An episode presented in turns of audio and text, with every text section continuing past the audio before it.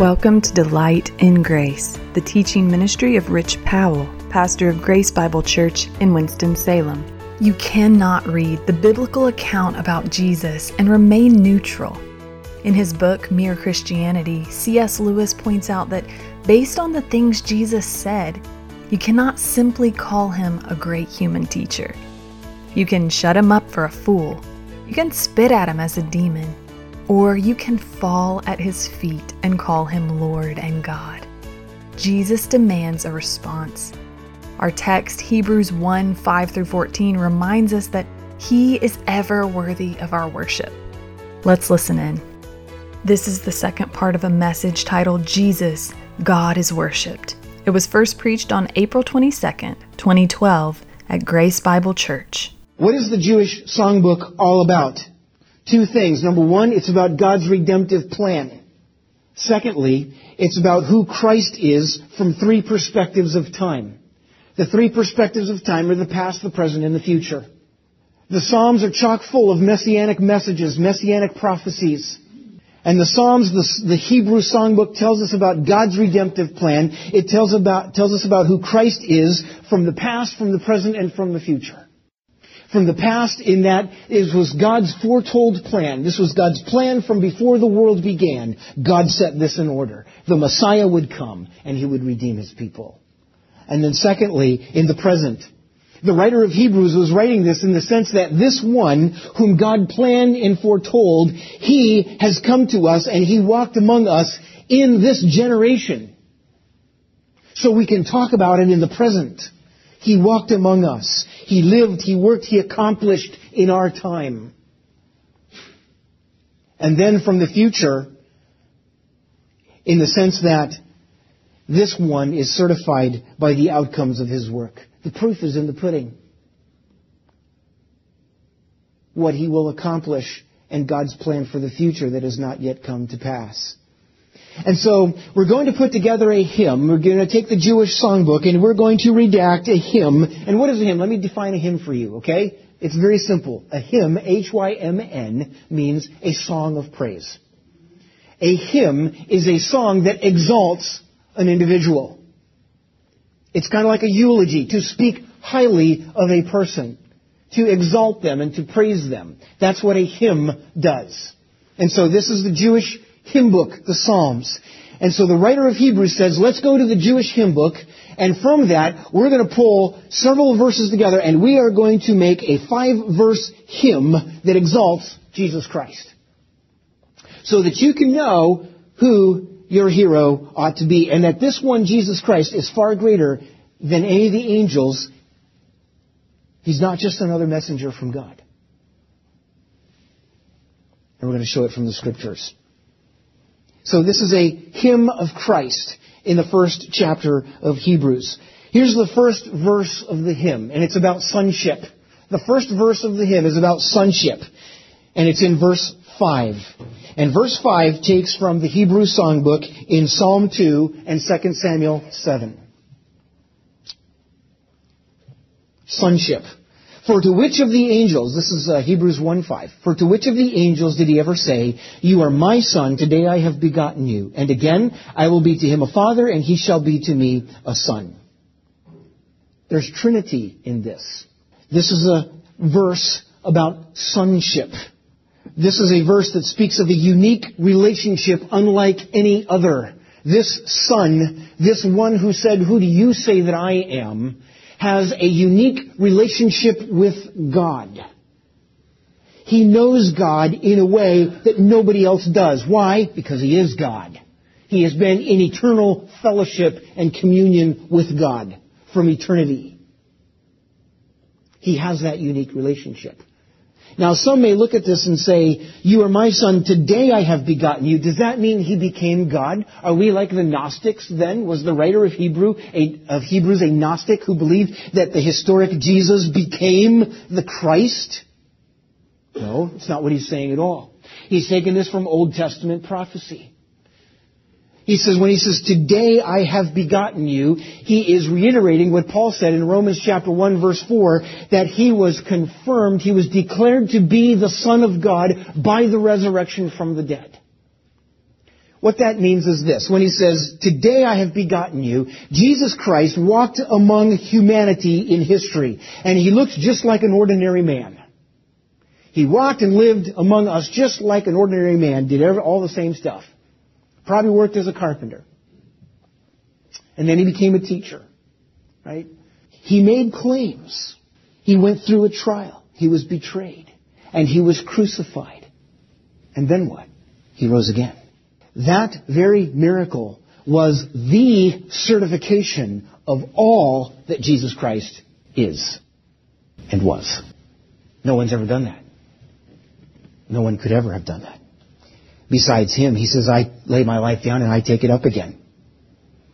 So, in that sense, that resurrection was a certification that in the eyes of all people now, from now on, no one can say that Jesus was just a man. It is intellectually dishonest to just say he was just a man. Why? Because he walked out of the grave, that's why. He is the Son of God. He is God as he claimed to be, because he walked out of the grave. And so from this point on, we cannot think of him, we cannot perceive him as just a man.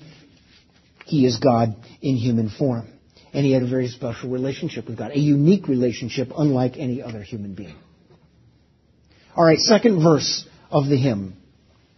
Second verse of the hymn. And this is in verses 6 and 7 in Hebrews chapter 1. And the second verse of the hymn speaks of his deity. That he is in fact God. And we find this second verse, we pull it down from the Hebrew songbook of Psalm 97, and then also with compliments of Deuteronomy 32. And when he again brings the firstborn into the world, he says, let all the angels of God worship him. The firstborn is a term of rank and honor. When the Son came into the world, Jesus came to mankind, born of the Virgin Mary. He will be called the Son of God because the Holy Spirit will overshadow her. Alright? And so here he is, the Son of God, and he comes to us in human form. But just because he came to us in human form doesn't change who he is. His context doesn't change his essence.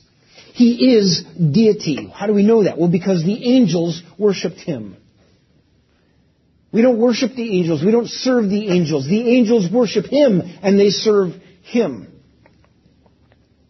Jesus left his glory to come into our context. And he looked like us and lived among us. But just because he was in our context didn't change his essence and who he was. I'll give you an example. Joshua Bell is an accomplished master violinist.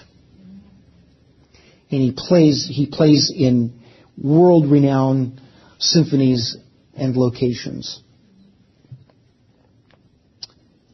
And for example, he sold out the Boston Symphony Hall where seats went for, on average, $100. One day, Joshua decided to put on jeans, tennis shoes, a long sleeve t-shirt, and a ball cap. And he took his violin, and by the way, his violin was a Stradivarius that is valued at somewhere around $3 million.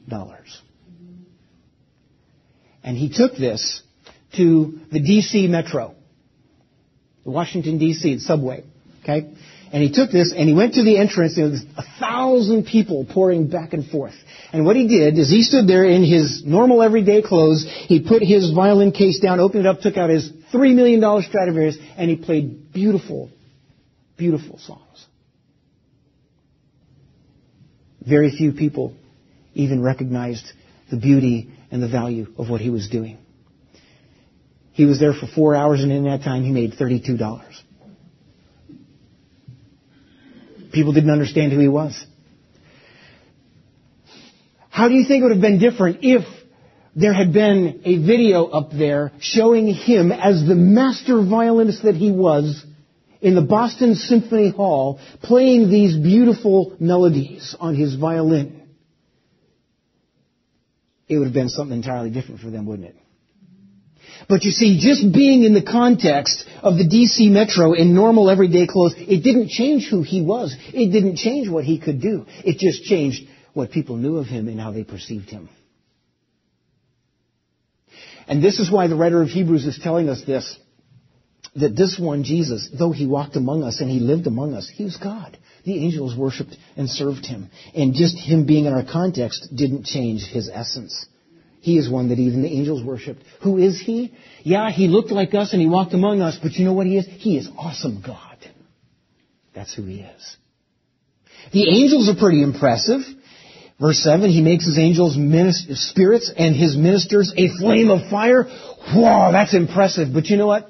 They're not equal to the Son. They don't measure up to his stature. The second verse is that he is deity. The third verse of the hymn, the Christ exalting hymn, we find in verses 8 and 9. Verses 8 and 9. To the Son he says, Your throne, O God. The Son, Jesus Christ, is referred to as God in this verse. Your throne, O God, is forever and ever. A scepter of righteousness is the scepter of your kingdom. You have loved righteousness and hated lawlessness. Therefore, God, your God, has anointed you with the oil of gladness more than your companions. What is this verse about? This is the third verse of our Christ exalting hymn. This verse is about sovereignty.